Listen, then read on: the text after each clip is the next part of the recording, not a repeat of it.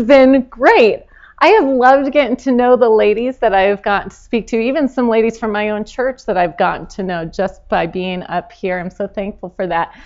I have, for the first time, really feel like I've gotten to know Hagar. I'm amazed at all the details that I had never heard. But is anybody else with me like, whoa, I didn't know that about Hagar. I didn't know that about Hagar. It was incredible. It's amazing when you take time to actually study the scriptures, how much of the scripture you, you realize, I really don't know. And there's so much of it, and it's so good. It's so, so good. I'm talking today on friendship. You see, it says, I am your sister. I am your friend. Our identities here on this earth, we talked a little bit about this last night. Us being moms, those of us in here that are moms that identify, if someone said, oh, who are you? What do you do? Those that would say, oh, well, I'm a mom. Or those of us that, would, that are married would say, oh, I'm a wife. Or those of us who are single might say whatever your job is. Those, all of those things are things that we do, and we, we have identity in them. But those are not lasting identities. See, in the Bible, the Bible teaches that when I go to heaven, my husband Neil, who's my best friend, who's the closest person to me, he no longer will be my husband in heaven. When we go to heaven, I'm not going to be mothering Cherish anymore. I'm not going to be, I won't be her mommy. I will be the person that was her mother here on earth. But you know what? We will always have. When my children have trusted Christ, if you have trusted Christ, we will always, always be sisters. My eternal relationship with that young lady right there is her sister in heaven, because we share the same Father, who is Jesus Christ. And that's the same for each one of us who have trusted Christ as our Savior. I'm your sister, and I'm your friend. We should be friends with our sisters, shouldn't we? We should be friends. We should be going out of our way to love each other. Um, I've been so welcomed with the friendliness of this church and the women of the other churches that have come in. I mean, really, you guys really do know how to lather on the friendship and the love and the care. Friendships can be messy. My daughter, um, Cherish, when she was about four years old, she was at my dad's house with her best friend, which is also my niece. Her name is Joanna. Joanna and Cherish were sitting, they had spent the night at Grandma and Grandpa's, and Grandpa was up getting breakfast, and Grandma was back in the bedroom, and Grandpa got them breakfast, and they're just sitting and eating, and my dad decided, oh, I need to get something for me, and he picks up this granola bar, and he was like, huh, this only has one hundred calories in it, and he says, Anna, these granola bars I bought, you know, he's all proud of himself. These granola bars are only one hundred calories in here. And he said in the back, he heard the two of them talking. And Joanna said, hey, what, what's a calorie anyway? And before my dad could answer, Cherish chimes in very confidently. Oh, I know. They are something you want to get rid of. I don't know if I messed up her mind with calories and teaching her the wrong thing. But friendships are neat because we get to learn and we get to grow in our friendships. But friendships can also be messy, can't they? They can be messy. You can you can rub somebody the wrong way and you didn't even mean to. Somebody who you love and care for, and you can really mess up a friendship. Um, boisterous, fun-loving friends, life of the party friends may at times be a little bit too much to handle. At times you're like, okay, I'm done. I need to go away from you for a little while. And then there's the shy, backward, quiet friend that may feel intimidated or unwelcome, and they don't really want to put themselves out there, even when they're feeling truly lonely and without companionship. Temperament and personality, age, similarities, and preferences, they all play a very big role in friendship. They they play a big role in who we desire to be friends with. right? When we somebody see somebody and we think, oh, that that seems like somebody I would want to be friends with. Think of the people that you're attracted to, to be friends with. Think about them. Why are you attracted to being their friend? Is it similar interests? You know, I have the, in our in our community in Las Vegas, there are so many Mormon families. And you know what? I love them. I mean, I get along with those Mormon mamas like this. I really do.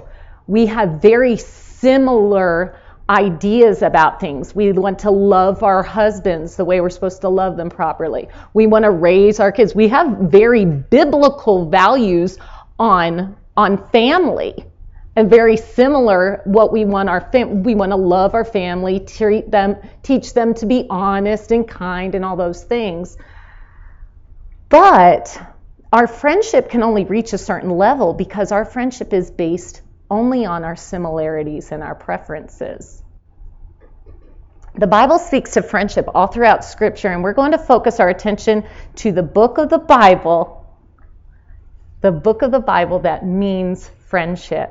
Now, don't you think if God wanted you to know about friendship, it would be a good idea if he named a book Friendship. Oh, oh, my daughter, she's struggling with friendship.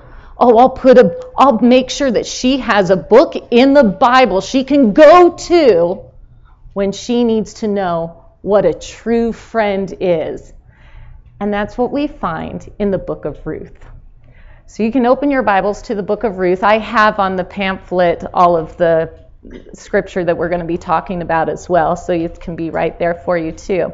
But the book of Ruth features very two unlikely friends that form a bond that not only will, will change their future, but it results in actually transforming our world.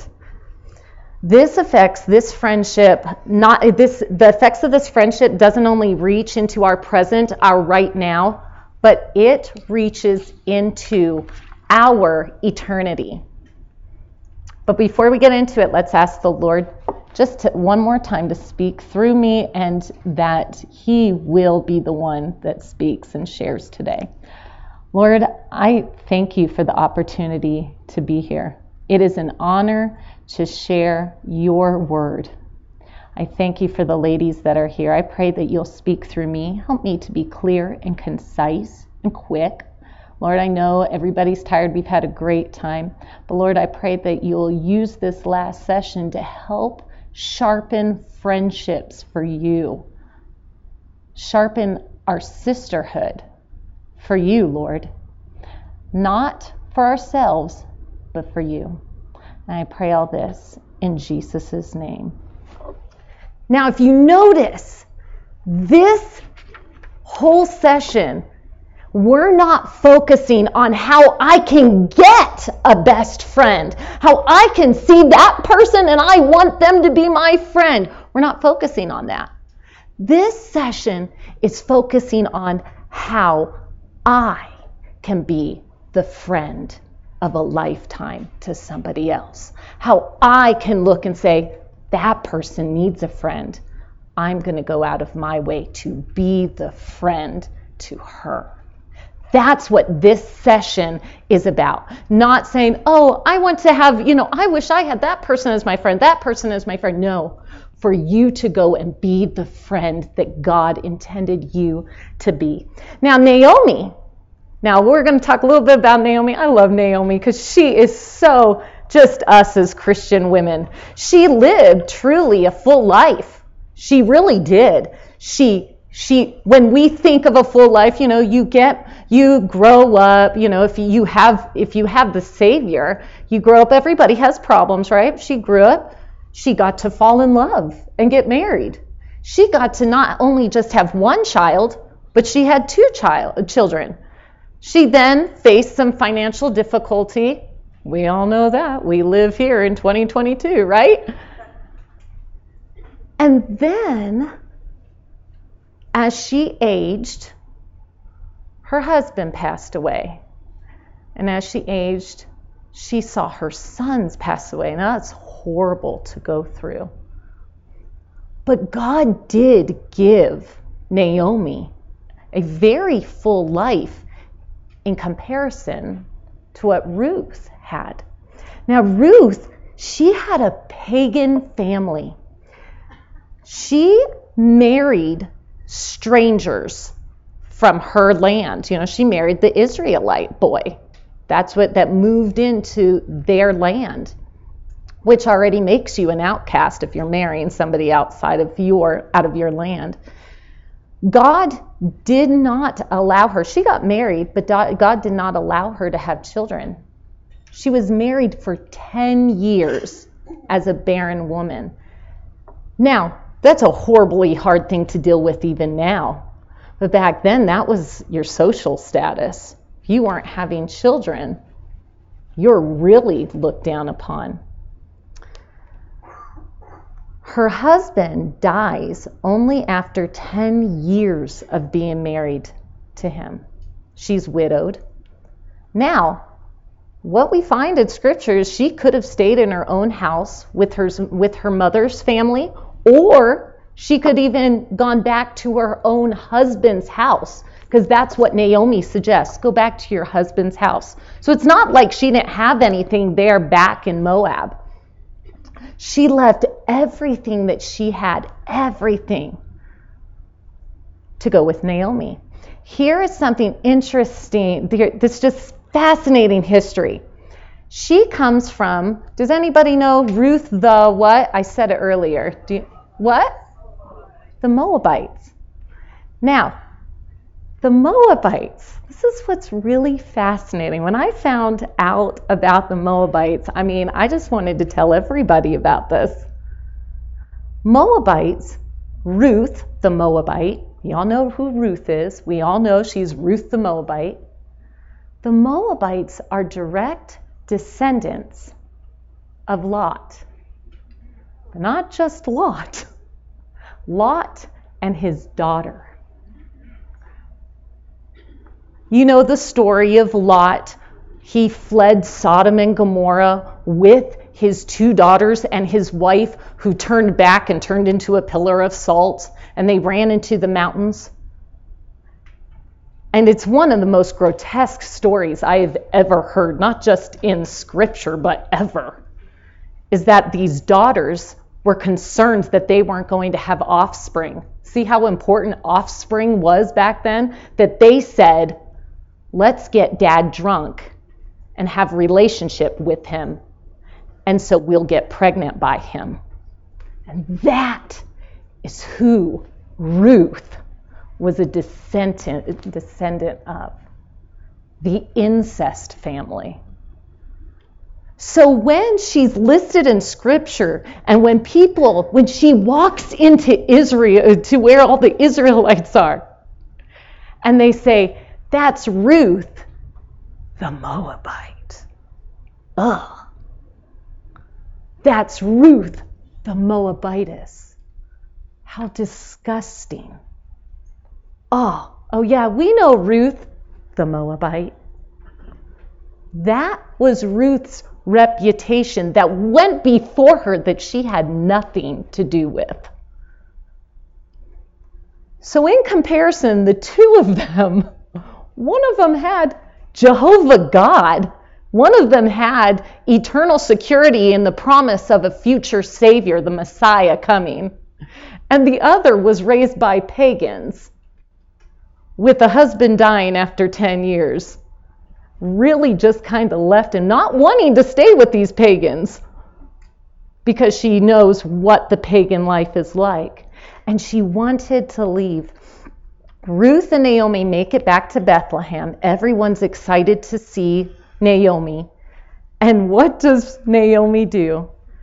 She proclaims, call me not Naomi, call me bitter, for the Almighty hath dealt very bitterly with me. I went out full, and the Lord hath brought me home again empty.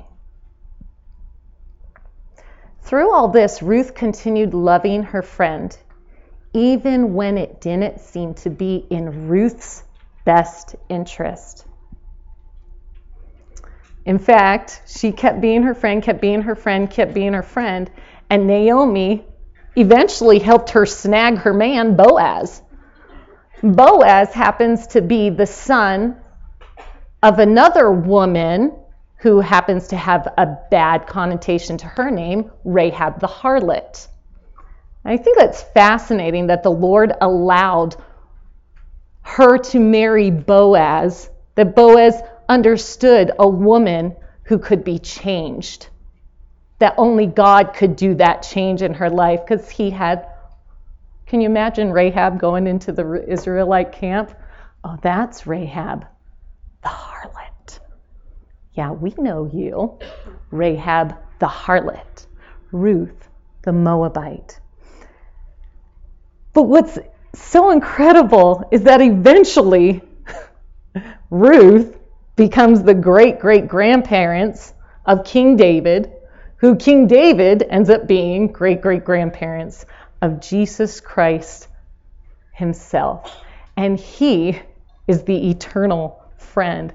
That is the best story ever. When you see the generations of what God planned and allowed, and you see the final impact of what happened.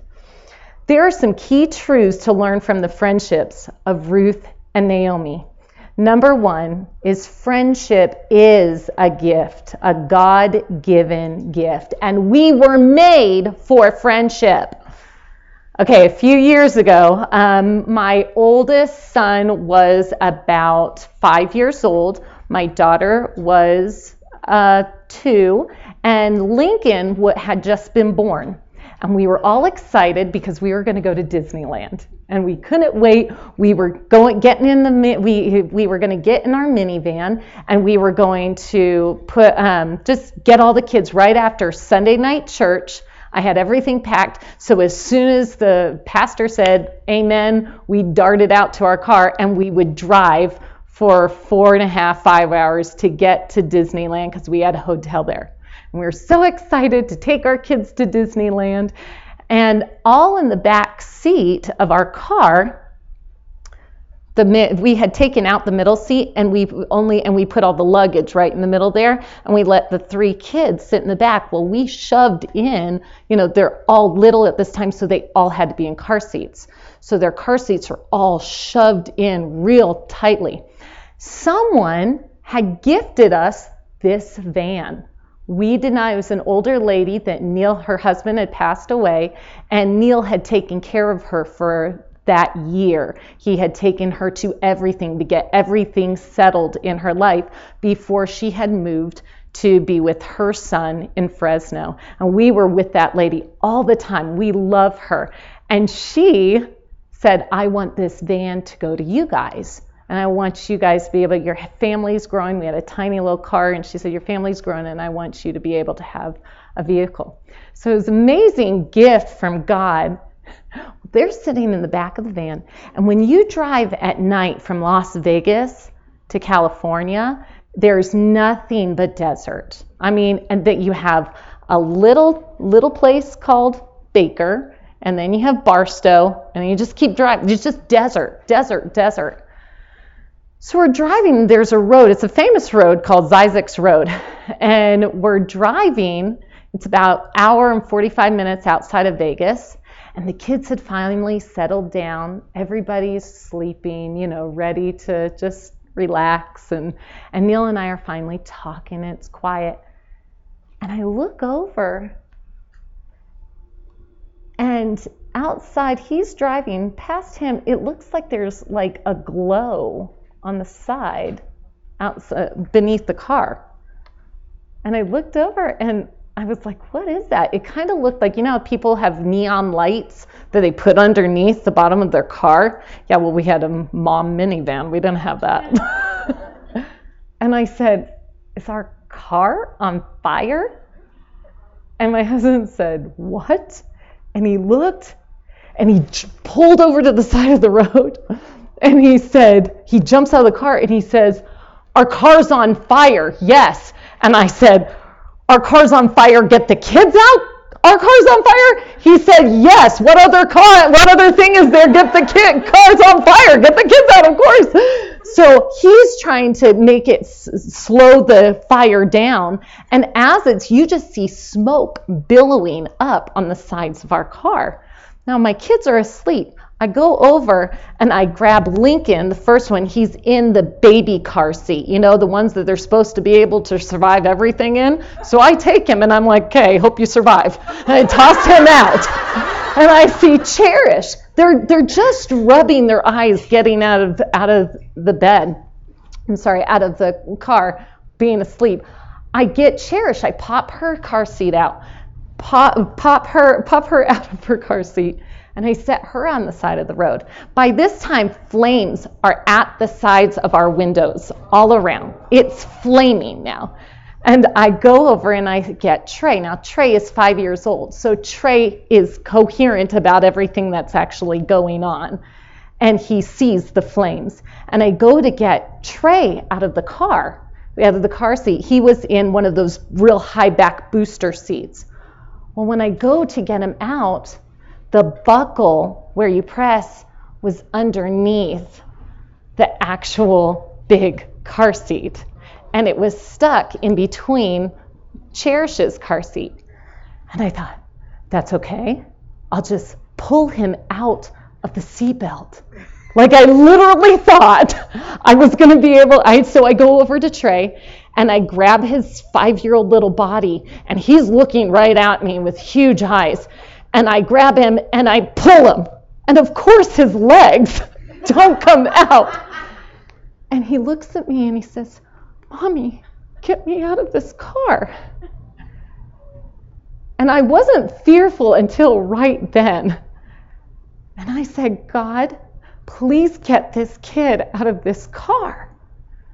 And I remembered I had some scissors inside of the middle console. And I thought, okay, if I can't get him out, I'm going to try one more time to get for that buckle. And if I can't get him out, I'm going to go grab those scissors and just keep gnawing at it until the belt actually comes loose. So I took my foot and I took Cherish's car seat, who was, which was really what was blocking me from being able to get that, get that buckle.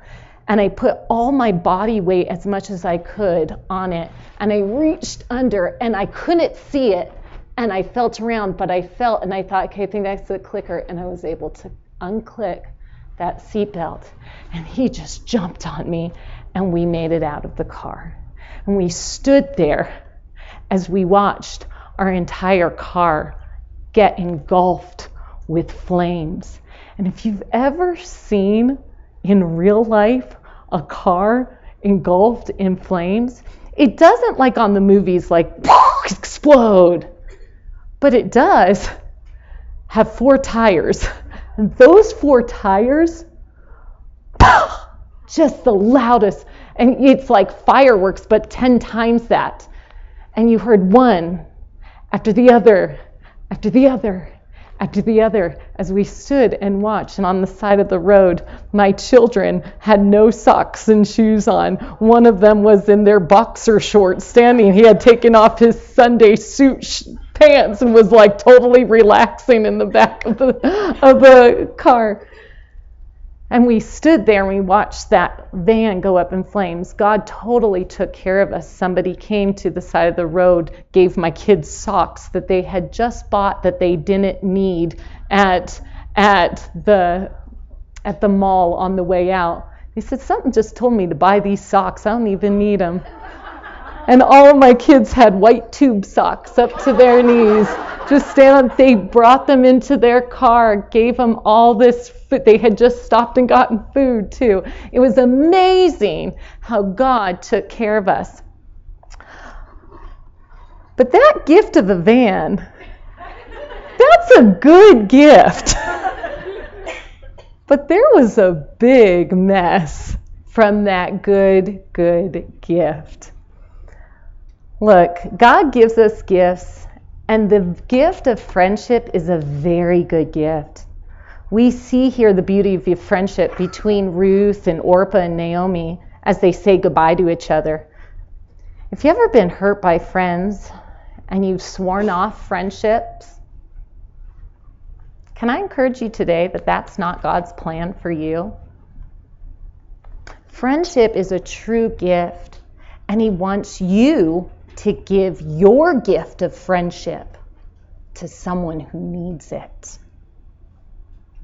We read in Ruth one, seven through nine, "Wherefore she went forth out of the place where she was, and her two daughters-in-law with her. And they went on their way to return into the land of Judah. And Naomi said unto her daughters-in-law, Go, return each to her mother's house, and the Lord deal kindly with you, as ye have dealt with the dead and with me. The Lord grant you that ye may find rest, each of you, in the house of your husband. Then she kissed them, and they lifted up their voice, and they wept." They did find a friend in Ruth. They, I, I truly believe that they finally found out what a real family was like, and real friendship was like, or what it was supposed to be like. Number two, eternal friendships are based not on self, but on God. We, pr- we should pursue friendships outside of our own interests and base our friendships on God Himself. Think of Ruth and Naomi. I really don't know a lot of mother-in-law and daughter-in-law best friend teams. I don't. I know there are some because I have met a few, and they truly have worked out like the how to be best friends, and it's amazing. But normally, the norm is best friends don't happen out of mother-in-laws and daughter-in-laws, right? I mean, most of us have seen that, if not in our own life, but in somebody else's.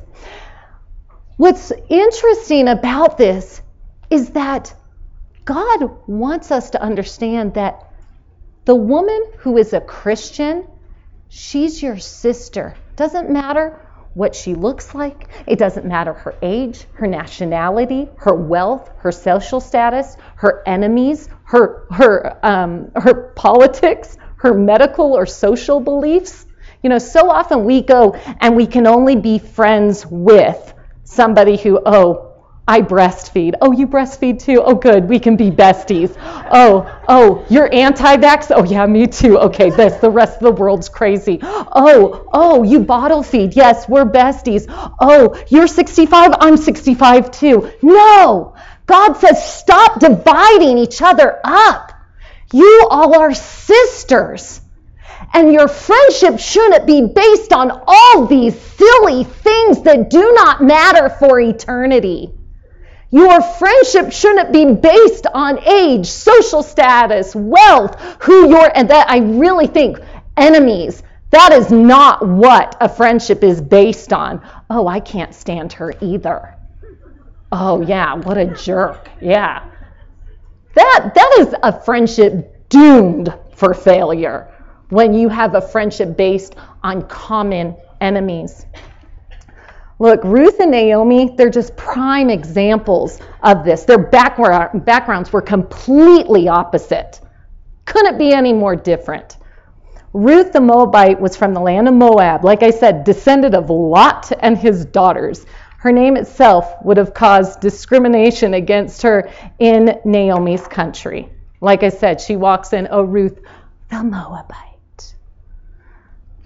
Look, racial tension between Naomi and Ruth's nations was a big deal back then because the Israelites had recently come in and demolished a lot of the men in Moab.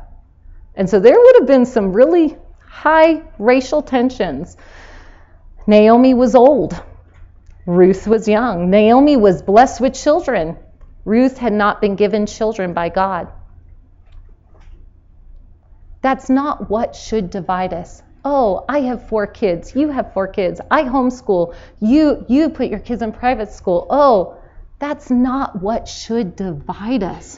What should divide us is what the Word of God says. And God says, look, you're either of your father in heaven or your father of Satan. That is the dividing thing. And if you have trusted Jesus Christ as your Savior, you are the child of God, therefore we're sisters, and therefore there shouldn't be that division. What made the difference in their f- friendship? I believe we find this in verse sixteen of Ruth one, when Ruth states, "Your people will be my people, and thy God, my God." Now you think, well, what does that mean? Can I challenge you? I really think that Naomi had a major part in discipling Ruth. I know Naomi has some issues. Call me Mara. But haven't we been like that? How are you today? Tired.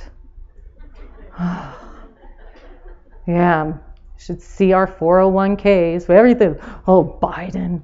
Oh, my life is horrible. Everything's gone downhill since everything. Oh, the world is a mess. We've all been there, right? We've been where Naomi is. But I think Naomi really had an impact on Ruth's life because I think she really discipled her. And you think, what's discipling? She taught her the ways of how you serve our God. She taught her, she lived it. Ruth would have seen how Naomi lived her faith out. If you don't have, if you have a discipleship program in your church, can I please, discipleship has made my friendships bond with somebody more than any other thing. When I've been able to take friends, when I look and I say, look, I'm not looking It, how old you are. I'm not looking at your nationality. I'm not looking if you're rich or poor. I'm just looking, are you a willing servant that wants to learn what the Bible says? Hey, let's get together every week and study the Bible together.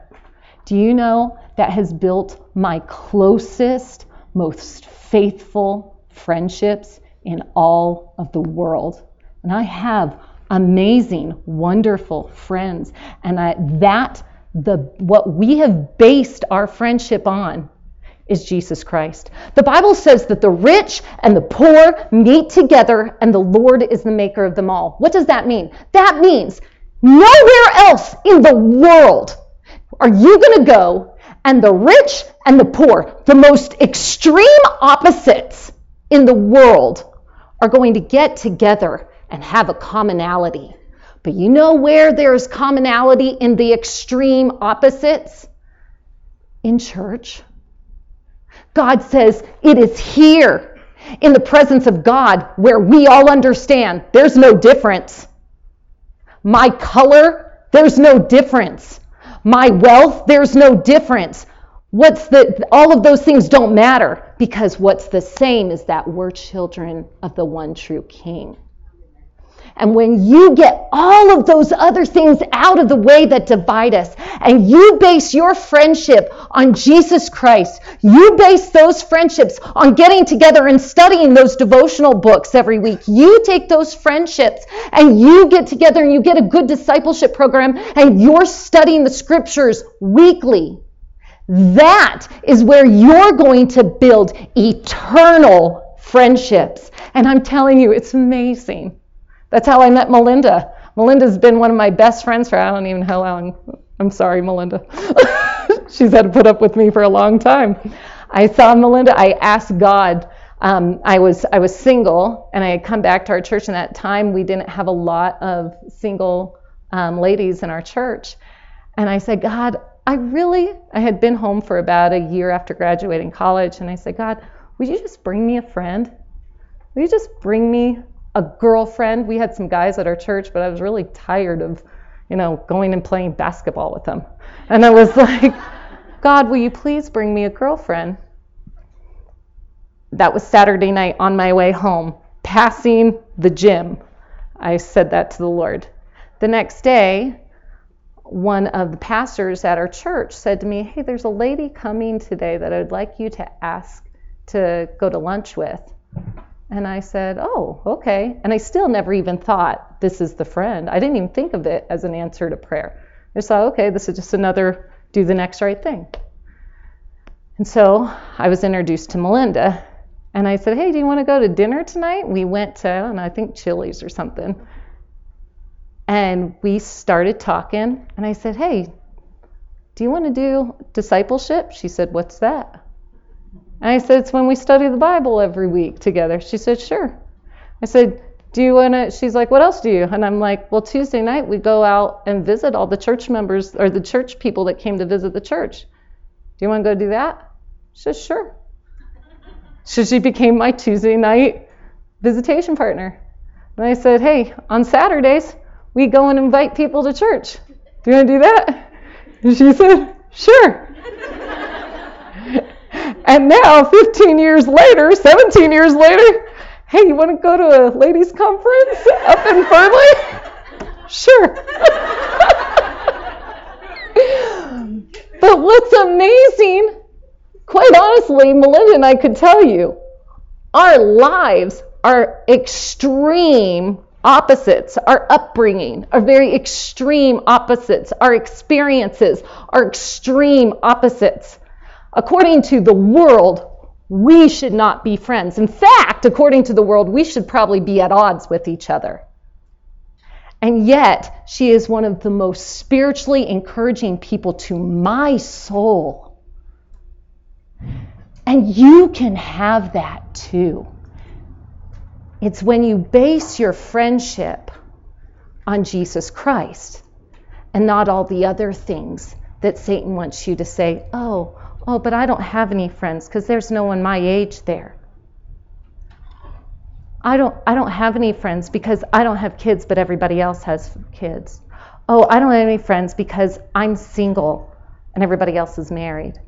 Or I don't have any friends because I'm married and none of those married women like me. Or I don't have any friends because I'm stuck with these kids all day and I can't get out of the house and I become a crazy person. Whatever it is. But let me encourage you to get involved in discipling and making that your number one basis of your friendships. You know, there's going to be somebody that would be thrilled if you asked them to sit with them at church or grab a cup of coffee together. One of the most memorable co- quotes from my childhood was my mom telling me, look, Charity, my mom's a very matter-of-fact person. It's not like, you know, it's not all this feely stuff. It's like, suck it up. Life is tough. Get to work. That's how my mom is. She said, Charity, look, go find somebody who needs a friend. If they don't want to be your friend, move on and find somebody else who does. There are plenty of people in this world that need you to be their friend. And you know, that sounds silly and sounds like matter of fact, but the truth is, we're looking and saying, oh, but I want that person to be my friend. I want that person. I want the friendship they have. Instead of looking and saying, whoa, that person needs a friend. I could be that friend for that person. That person needs a friend. I could be that friend for that person. I remember walking into college, there was about just under five thousand students. And I wasn't freaked out of my mind because I thought, there's about fifteen hundred of us that don't know anybody. So I just need to go find all the freshmen and introduce myself to them because they all are feeling the same way. They're like, I don't have any friends. People want to have you as a friend, whether they know it or not. Be that person that when you're discouraged, go get a Starbucks and drop it off at somebody's house. You know, don't even just ring the doorbell and leave. You know, the dropping stuff at people's houses and like expecting them to let you in, and that's scary if you're homeschooling mom. You're like, you don't want to see this right now. Don't surprise me. Look, now I do want to stop here and remind people who are thinking, look, I've put everything into the friendship and I never see any return. Maybe you should look for someone else to invest that into. There are people that want you to be their friend, really, and that would be receptive of that friendship. Number three, eternal friendships have the right expectations. I told this last year, but I think there's a whole lot more ladies here, so I want to tell you, some of you this year, it's just one of the funniest things to me, and it's hilarious. My daughter, when she was four, Felicity, she had directly disobeyed me. She ran off into the, I told her, okay, you need to go back in the bedroom. You're getting disciplined. Go now. It was direct, defiantly disobeying. She sat there on the on the bed, waiting to get a little spanking. And we sat there, she she was disciplined, and then this was the reconciliation time. She sat on my lap.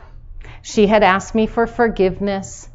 I had forgiven her. I had told her she lo- I loved her. She had told me that she loved me. And she's sitting there with, and she's cute. She has like this precious moments face, okay? She's like really pretty and looks like the sweetest thing, right? And she's going, and I'm wiping the cheek, her cheeks, the tears off her cheeks. And she looks up at me and she says, "Mommy." And I said, "Yeah, baby." And she said, "Does Grandma ever spank you?" And I said, "Oh, honey, no, not anymore." And she said, "I wish she would." Expectations. Felicity had the very wrong expectations. Look, eternal friendships have the right expectations. In friendship, we can expect good things, can't we? We can expect to, you know, find some love and kindness in friendships. But we can also expect, expect this, we can expect to be hurt. We can expect, even in good friendships, we can expect to be disappointed. We can expect to be used. The Bible says in Ruth one, nineteen through twenty-one, "So they too went until they came to Bethlehem. And it came to pass, when they were come to Bethlehem, that all the city was moved about them. And they said, 'Is this Naomi?' And she said unto them, 'Call me not Naomi, call me Mara, for the Almighty hath dealt very bitterly with me. I went out full, and the Lord hath brought me home again empty. Why then call ye me Naomi, seeing the Lord hath testified against me, and the Almighty hath afflicted me?'" At one point, Naomi was in such depression, she told everyone to refer to her as bitter, because the Lord had dealt so bitterly with her. She said she left Bethlehem full, and then she came back empty. Here's my question for you. By Naomi expressing these words to the whole city, who do you think these words would have been hurtful to? "I went out full, but now I'm here with nothing." Poor Ruth. Ruth left a house because her husband's house was there. Ruth left family, because we know that her mother was there. It says you can go back to your mother's house. You're, you can go back there.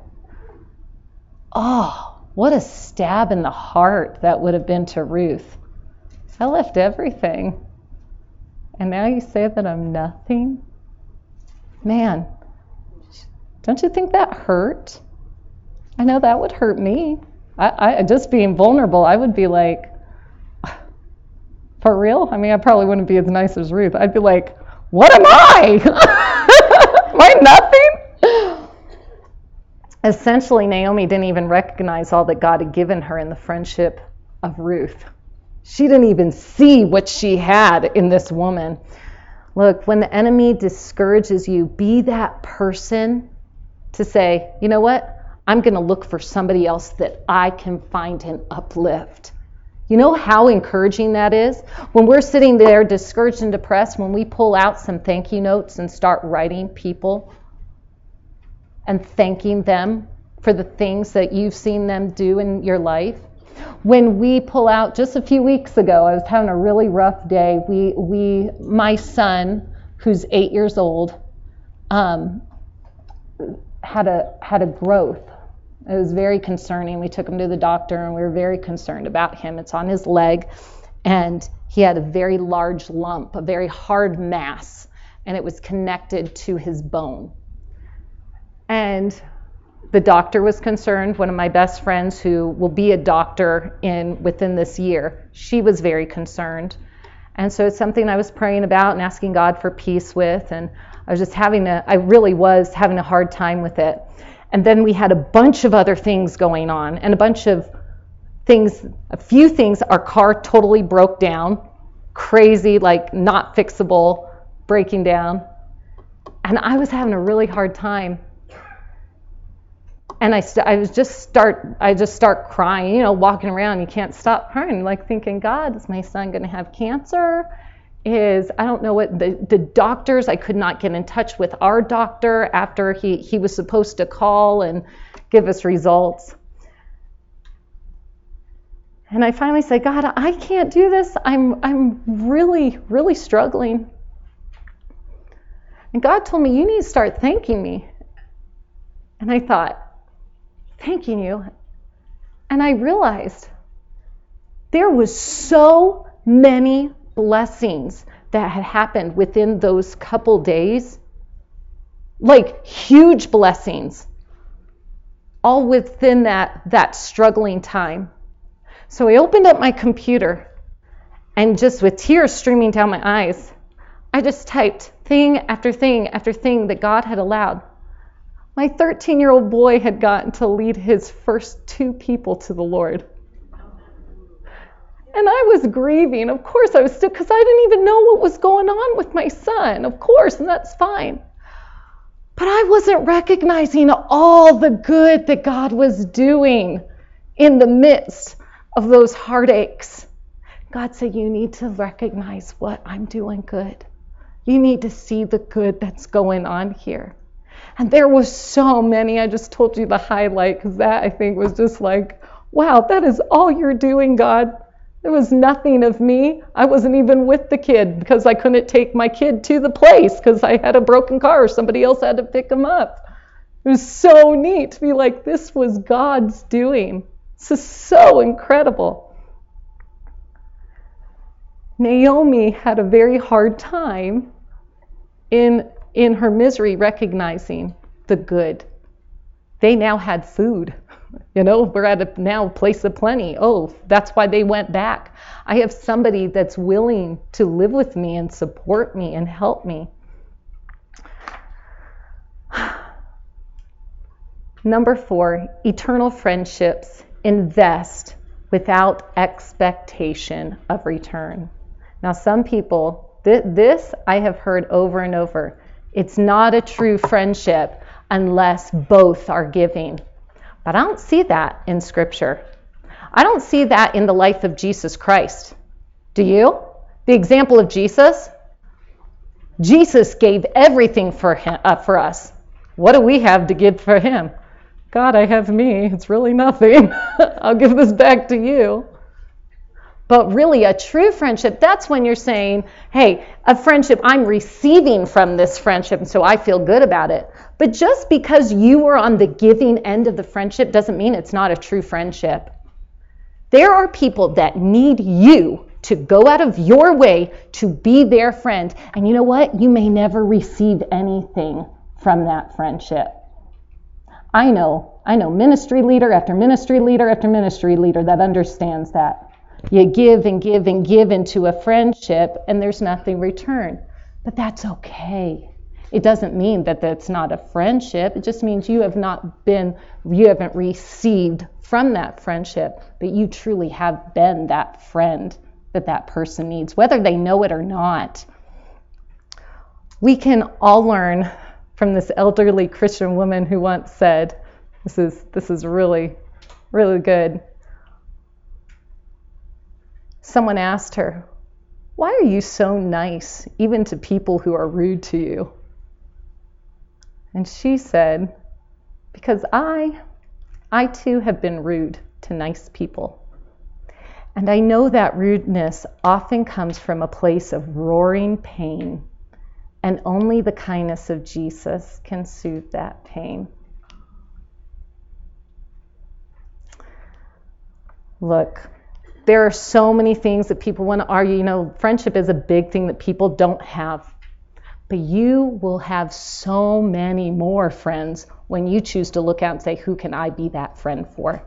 Who can I go and say, hey, I want, I want to invest in this person's life. Doesn't matter if they're forty-five. Doesn't matter if they're seventy-two. Do you know how much fun it is to take out a sixty-year-old lady when you're thirty?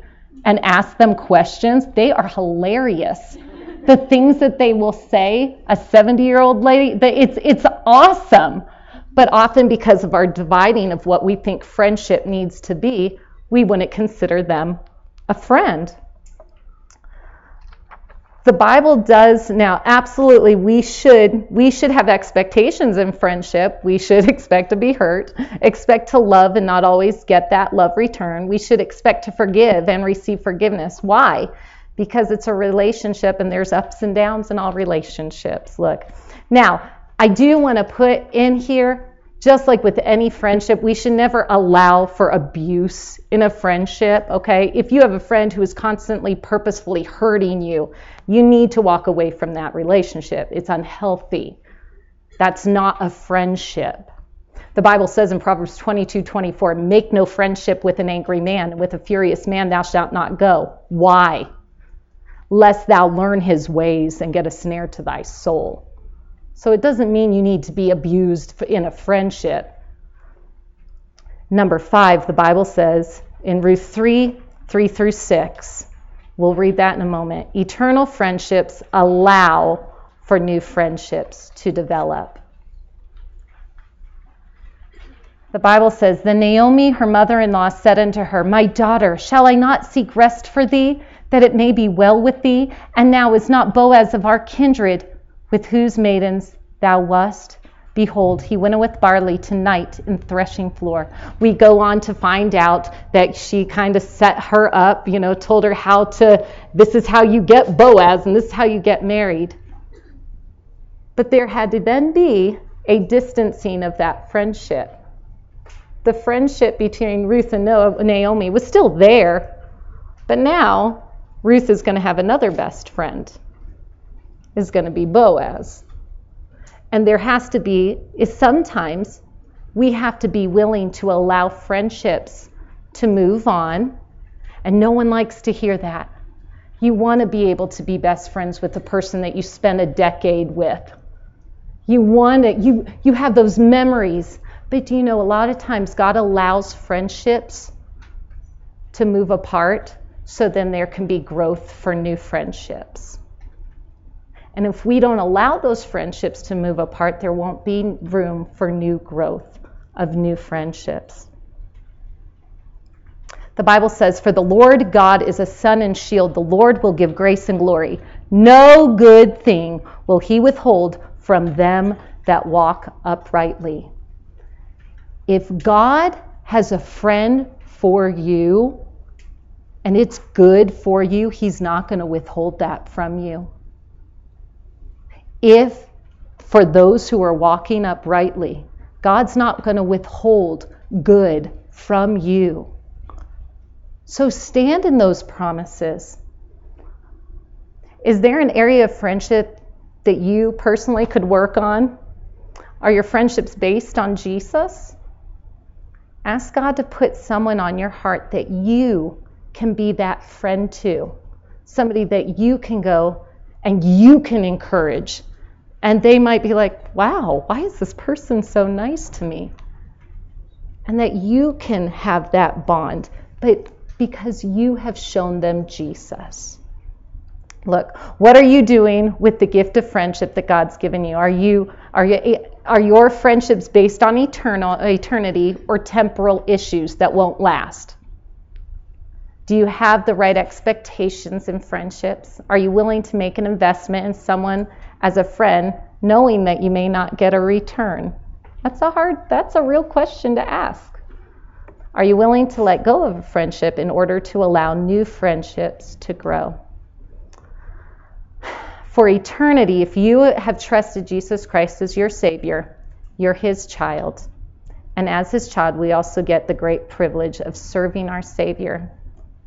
We are his children, we're his servants, and forever, we're his sisters and we're his eternal friends and we're seen by him. Isn't that beautiful? Let's leave here today having the confidence of knowing who we are in Christ, that we are sisters, and therefore we can be the best of friends. I left a timeless truths of friendships, just some, just a few verses on friendships. Read through those, study those out. If you struggle with friendships, it's a, it, they're just beautiful truths.